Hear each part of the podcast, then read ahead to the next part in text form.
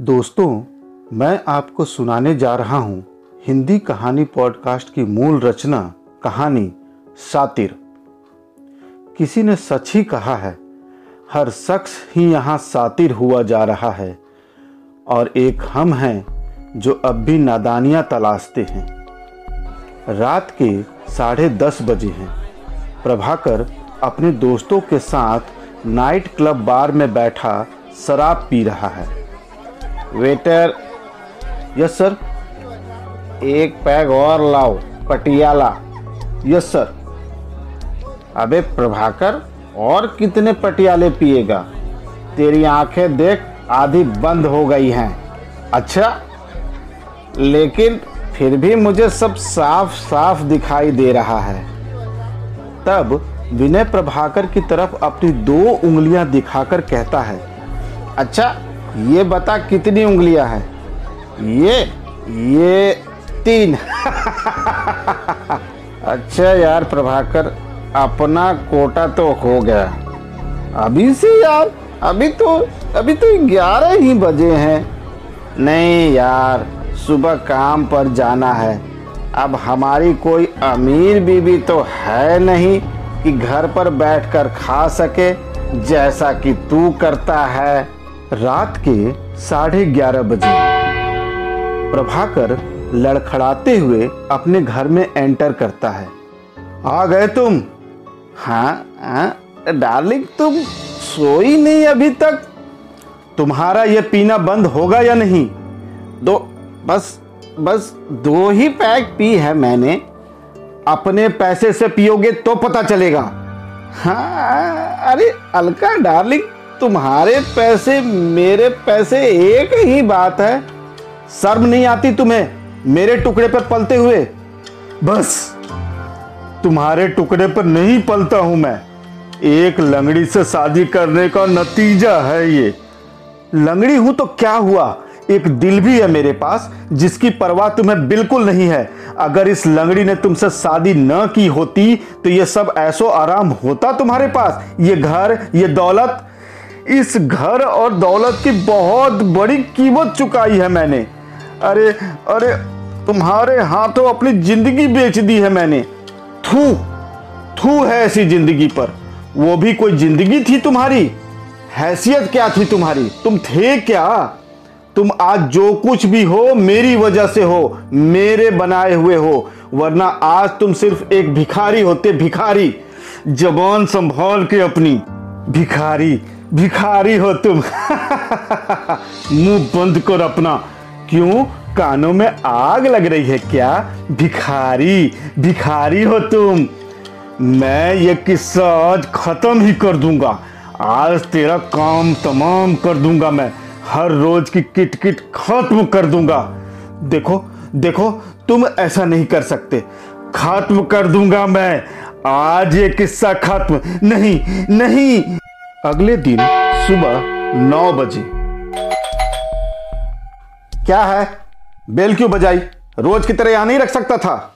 रख सकता था, पर एक बार नीचे तो देखो, यहाँ सब तरफ़ कीचड़ ही कीचड़ फैला हुआ है। लगता है आपके यहाँ सीमेंट का कुछ काम हुआ है। हमारे यहाँ? नहीं नहीं, हमारे यहाँ तो नहीं। शायद पड़ोस में हुआ होगा। क्या साहब, एक बच्चा भी देखकर बता सकता है कि ये पानी आपके यहाँ से आ रहा है। आप बताना नहीं चाह रहे तो मुझे क्या? पर कल से दूध की थैली तभी रखूँगा जब यहाँ कीचड़ नहीं होगा। रात को दस बजे बार में। अरे कहाँ रह गए थे प्रभाकर? क्या बीबी ने पकड़ रखा था क्या? अरे नहीं विनय वो बीबी की तबीयत कल से खराब है ना? ये लो, अब जरा सी तबीयत खराब हुई तो क्या पैर दबाने बैठ गया था? हाँ बैठ गया था। तेरे बाप का क्या? अबे, गरम क्यों होता है? जब बीबी का खाता है तो इतना तो करना ही पड़ेगा ना? देख देख, तुझे मालूम है मैं बीबी का नहीं खाता हूँ। मैं मैं एक आर्किटेक्ट हूँ।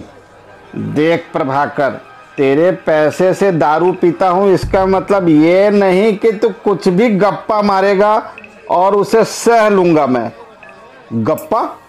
गप्पा मतलब? बता बता, गप्पा मतलब? अबे, तू कितना बड़ा आर्किटेक्ट है, हमें सब पता है। और गुलाम को गुलाम कहने में क्या गलत है? तू गुलाम, तेरा बाप गुलाम साले। यह कहकर प्रभाकर विनय से हाथापाई करने लगता है। बार में मौजूद बाकी लोग बीच बचाव करते हैं। देखो, साला अपने आप को आर्किटेक्ट कहता है। अरे, ये मिस्त्री था मिस्त्री। सीमेंट लगाने वाला मिस्त्री। ये अभी भी वही करता होगा। टाइल्स लगाता होगा, टाइल्स निकालता होगा। साला खड़िया। अगले दिन सुबह नौ बजे पुलिस इंस्पेक्टर कामत प्रभाकर के घर पहुँचते हैं। आपके खिलाफ एक रिपोर्ट दर्ज कराई गई है। रिपोर्ट? कैसी रिपोर्ट? आपकी कल रात किसी से लड़ाई हुई थी नाइट क्लब बार में? आपके दोस्त विनय ने कंप्लेन दर्ज करवाई है कि कल रात आपने उसे जान से मारने की कोशिश की है। सर, वो जरा सी बात का बतंगर बना दिया होगा उसने। वैसे झगड़ा किस बात पर हुआ था आप दोनों का? नहीं सर, नहीं, ऐसी कोई बात नहीं थी, बस थोड़ी सी ज़्यादा पी ली थी हम दोनों ने। तभी इंस्पेक्टर की छड़ी हाथ से छूटकर फर्श पर गिरती है और फर्श पर लगे टाइल्स की तरफ़ इंस्पेक्टर की नज़र जाती है। अरे, ये क्या? ये टाइल्स के डिज़ाइन उल्टे कैसे हैं? तुम तो आर्किटेक्ट हो ना, फिर ये कैसे टाइल्स लगाए हैं तुमने? पैटर्न ही पलट दिया। ये क्या चक्कर है? लगता है जैसे जल्दीबाजी में टाइल्स लगाया गया है। नहीं नहीं नहीं नहीं, सर, वो टाइल्स लगाते समय सीमेंट सीमेंट बदल गया था जी। हम्म सीमेंट की बात से ही झगड़ा हुआ था ना तुम्हारे और विनय के बीच। विनय ने तुम्हें मिस्त्री कहा। जी जी, वो मेरे और मेरी बीबी के बारे में कुछ कहा और मैं बर्दाश्त नहीं कर सका और मैं मैं, बस बाय द वे आपकी बीबी दिखाई नहीं दे रही है? कहाँ है वो? जी जी जी, वो बीमार है, सो रही हैं ऊपर। जरा बुलाइए उन्हें, कुछ पूछताछ करनी है। आपके दोस्त ने कुछ और बातें भी बताई हैं। जरा जल्दी कीजिए। जी जी अच्छा। यह कहकर प्रभाकर सीढ़ियों से ऊपर चला जाता है, अलका को बुलाने। इधर इंस्पेक्टर की नज़र वापस टाइल्स पर टिक जाती है। फर्श के कुछ हिस्से की टाइल्स का पैटर्न था ही कुछ अजीब सा। सर सर, वो आ नहीं सकती। आ नहीं सकती? अच्छा तो हम ऊपर चलते हैं। अभी इंस्पेक्टर ने चार सीढ़ियाँ भी नहीं चढ़ी थी कि, सर सर सर, मैं अपने सारे गुनाह कबूल करता हूँ, सर। हम्म? जी जी, सर, मैं अपनी सारी गलतियाँ मानता हूँ, सर। प्लीज़, अब आया न रास्ते पर। जी जी सर, मैं मानता हूँ, मैंने अपने दोस्त को नशे की हालत में मारा, गालियाँ भी दी उसे। लेकिन सर, मेरे ऊपर हत्या करने का इल्ज़ाम ना लगाएँ। Please sir. ठीक है, पर आप पुलिस स्टेशन ज़रूर आए। Don't forget.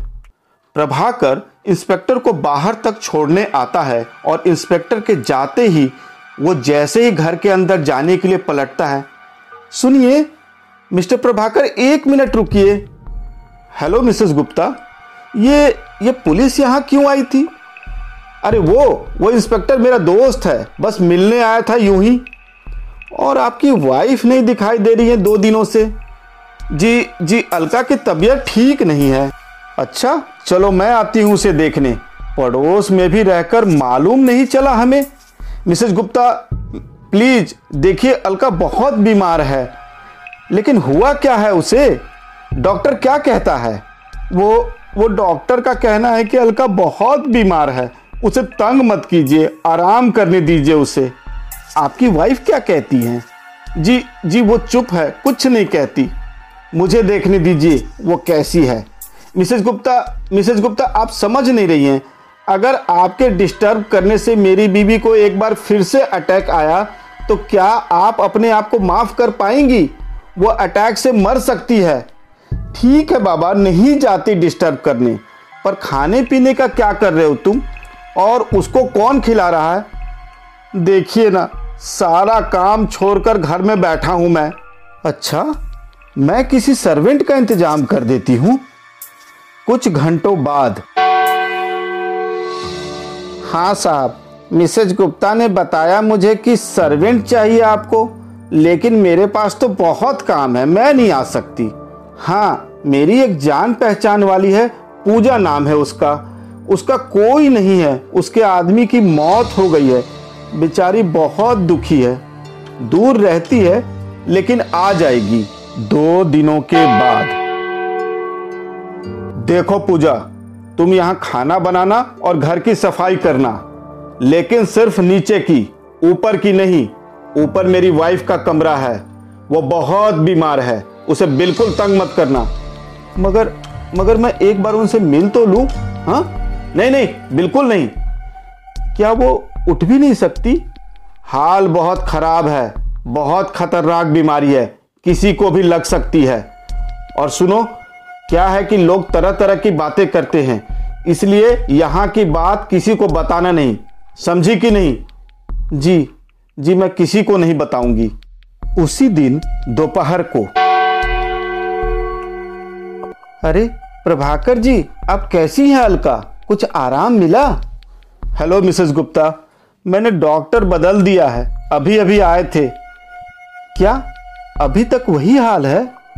जी, लगता है बहुत खतरनाक बीमारी लग गई है। डॉक्टर ने डॉक्टर ने मुझे भी संभल कर रहने को कहा है।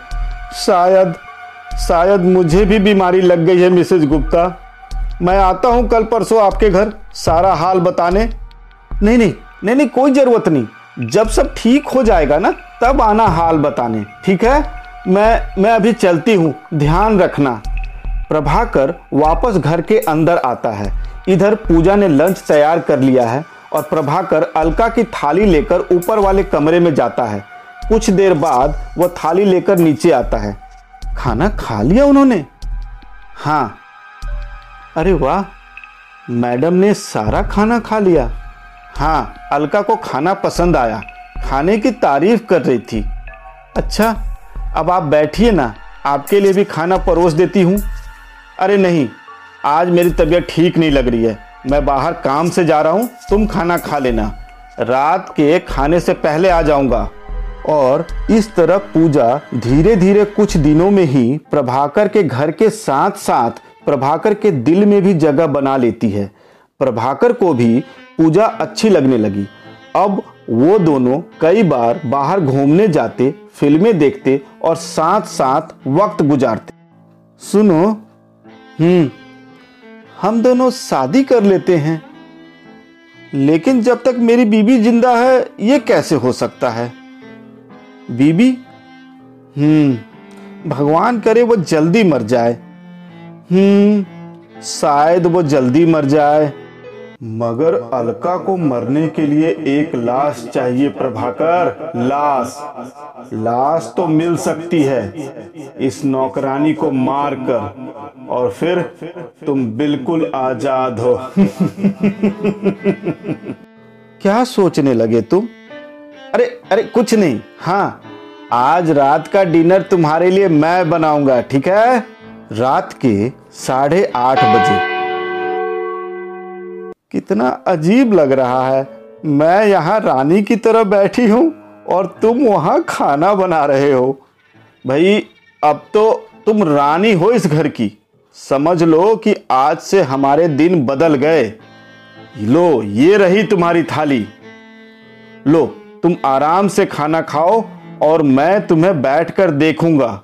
खाओ? खाओ ना। हम्म खाना तो बहुत अच्छा बना है। तुम भी मेरे साथ खाओ ना। नहीं, पहले तुम खाओ पूजा। लेकिन लेकिन पहले जाकर अपनी बीबी को खाना तो दे दो। मैं थाली लगा देती हूँ। वो बेचारी भूखी होगी। अरे अरे नहीं पूजा, पहले तुम खा लो। नहीं जी, मैं थाली लगा देती हूँ। आप उसे खिला दो। तब तक मैं भी खा लूँगी। तुम पहले खा लेती तो ठीक रहता। ये लो थाली। मेम साहब की थाली। अच्छा ठीक है। चलो, अब तुम खाना खा लो। हाँ हाँ खा लेती हूँ। तुम जल्दी से वापस आना। प्रभाकर अलका की थाली लेकर ऊपर वाले कमरे में जाता है। वह तेज आवाज़ में बोलता है, अलका अलका, उठो, खाना खा लो। अलका, देखो गर्मा गर्म खाना है, खा लो। प्रभाकर थोड़ी देर बाद अलका की जूठी थाली लेकर वापस नीचे किचन में आता है। इस वक्त पूजा बर्तन धो रही है। खाना खा लिया उसने? हाँ खा लिया। पूजा बर्तन को फर्श पर फेंकती हुई खुशी से चीखी। हा कल से मैं उसके लिए खाना नहीं बनाऊँगी। क्या मतलब? कल से मैं सिर्फ़ हम दोनों के लिए खाना बनाऊँगी। मतलब? उसका उसका खेल खत्म हो गया है। मैं मैं उसको देखना चाहती हूँ। मैं उसको मरा हुआ देखना चाहती हूँ।